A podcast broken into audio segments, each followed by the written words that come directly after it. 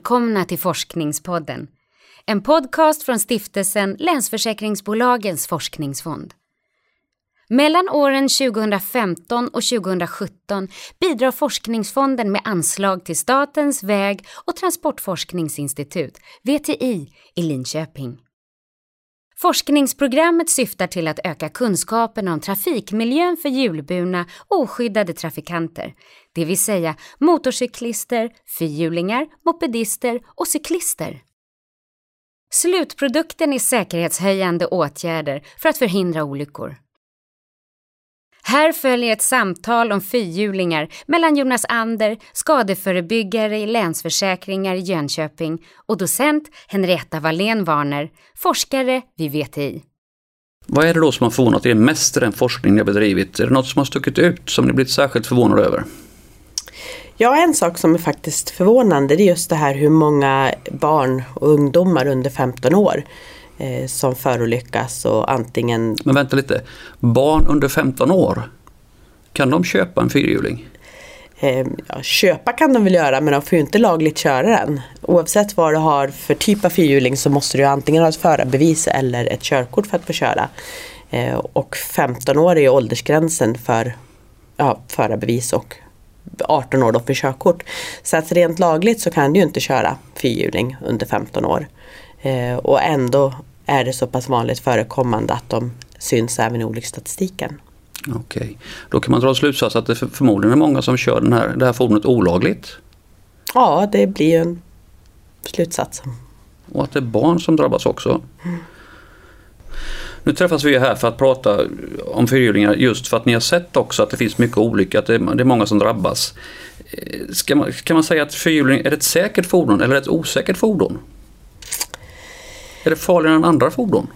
Ja, det är svårt att svara på eftersom vi inte har gjort någon direkt jämförelse med något annat fordon. Ehm, men en av orsakerna som skulle kunna vara att det ändå har hänt en hel del olyckor det är att eh, man faktiskt får gå och, och köpa en fyrhjuling och börja köra utan att någonsin ha suttit på en förut. Eh, om man ska köra bil då måste du ha tagit körkort och övningskört med en bil. Eh, samma gäller motorcyklar och de flesta andra fordon. Med fyrhjuling, det räcker med att du har B-behörighet och kört bil och sen kan du köpa en, eh, en fyrhjuling och börja köra på den utan att ha någon som helst kunskap om dess speciella köregenskaper. För den beter sig ju varken som en bil eller som en motorcykel utan den har ju väldigt speciella köregenskaper. Mm. Går det att säga någonting om, om eh, kan man säga, vad är den, är den typiska olyckan? Inträffar den i skogen eller inträffar den på landsväg? Alltså, finns, finns det någon, som är, någon olycka som sticker ut mer än alla andra som är vanligare än allt annat? Nu har vi bara tittat på vägolyckor eftersom vi har använt de databaser som finns för väg. Så att om det är vanligare i skog eller väg, det kan jag inte svara på. Eh, däremot så kan vi se att det framförallt är singelolyckor som är vanliga. Just när vi tittar på väg då. Mm. Vad tror, du, vad tror du då att kan vara det viktigaste att tänka på om man nu ska minimera riskerna för att drabbas av en skada när man kör en fyrhjuling?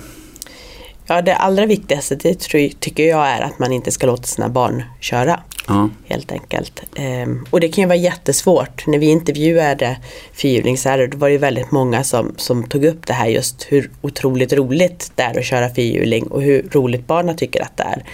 Eh, så det kan nog vara svårt att stå emot tjat och så vidare. Och sen så kan det nog kännas eh, ganska säkert. Alltså det är få som skulle sätta upp en treåring på en motorcykel för att du måste kunna hålla balansen och ja. så vidare.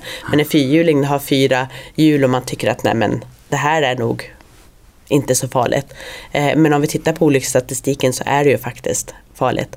Eh, och det gäller verkligen att man inser de utmaningar som finns med det eh, fordonet. Finns det något i forskningen som visar att, att man skjutsar mycket på fordonen? Att det är mycket barn som sitter bak på fordonen? Eh, ja, i intervjuerna har det kommit upp. Jag har ingen statistik på det så, men det är någonting som man har nämnt i flera intervjuer. Eh, och i de flesta fall så, så har det ju dessutom varit olagligt eftersom man bara får skjutsa om fyrhjulingen eh, är registrerad för passagerare och så vidare. Och dessutom så ska de ju då sitta på den platsen som är avsedd för passagerare, vilket är bakom föraren. medan man ofta har framförallt barn då framför sig. Ja, man sätter dem i knät framför mm. sig då på mm. fordonet. Ja. Ja. Går det att sätta några särskilda beteenden i samband med de här olyckorna? Sker de på nätter eller på helger? Är det, är det alkohol inblandat? Har forskningen sett, visat något sånt? Ja, gäller alkohol så har vi sett då att eh, trots att det är väldigt, väldigt få som kör fyrhjulingar alkoholpåverkade så är det ganska stor andel av dem som råkar ut för olyckor som är alkoholpåverkade. Och det har nog att göra med att man måste verkligen vara skärpt för att klara av fyrhjulingens speciella egenskaper. Och uppenbarligen så blir man ju lite mer avtrubbad om man har druckit då. Mm. Så det är mycket större risk att man råkar ut för en olycka.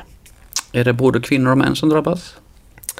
Ja det är det men det är fler män och fler unga män mm. som råkar ut för olyckor än kvinnor. Men det kan nog till väldigt stor del också bero på att det antagligen är många fler män som överhuvudtaget kör fyrhjulingar än kvinnor. Men annars att unga män är mer olycksdrabbade det är ju precis samma trend som vi ser inom alla fordonsslag. Tror du att det går att sammanfatta det här samtalet med, med tre viktiga budskap eller tips till den som funderar på att skaffa en fyrhjuling? Uh, ja, eller fyra. ja, det är helt okej. Okay. Och den första, det är som jag sagt tidigare, att aldrig låta barn köra. Och även tänka då om man har med dem som passagerare. Uh, att aldrig köra alkoholpåverkad. Ehm, om man köper en fyrhjuling och inte tidigare erfarenheter av att gå en kurs och lära sig hur fordonet fungerar. Det finns kurser över hela landet. Ehm, och förutom då att, att man lär sig hur fordonet fungerar så är det säkert jättekul att gå en sån här kurs. Ehm, och sen också att även om man är erfaren fyrhjulingsförare som kanske använder fordonet dagligen i sitt yrke. Att man tänker på hur viktigt det är att man inte stressar eller slarvar eh, när man kör det här fordonet. Inga barn får köra och helst inte åka med heller. Man ska aldrig köra alkoholpåverkad. Man ska se till att få en bra utbildning och gå en kurs.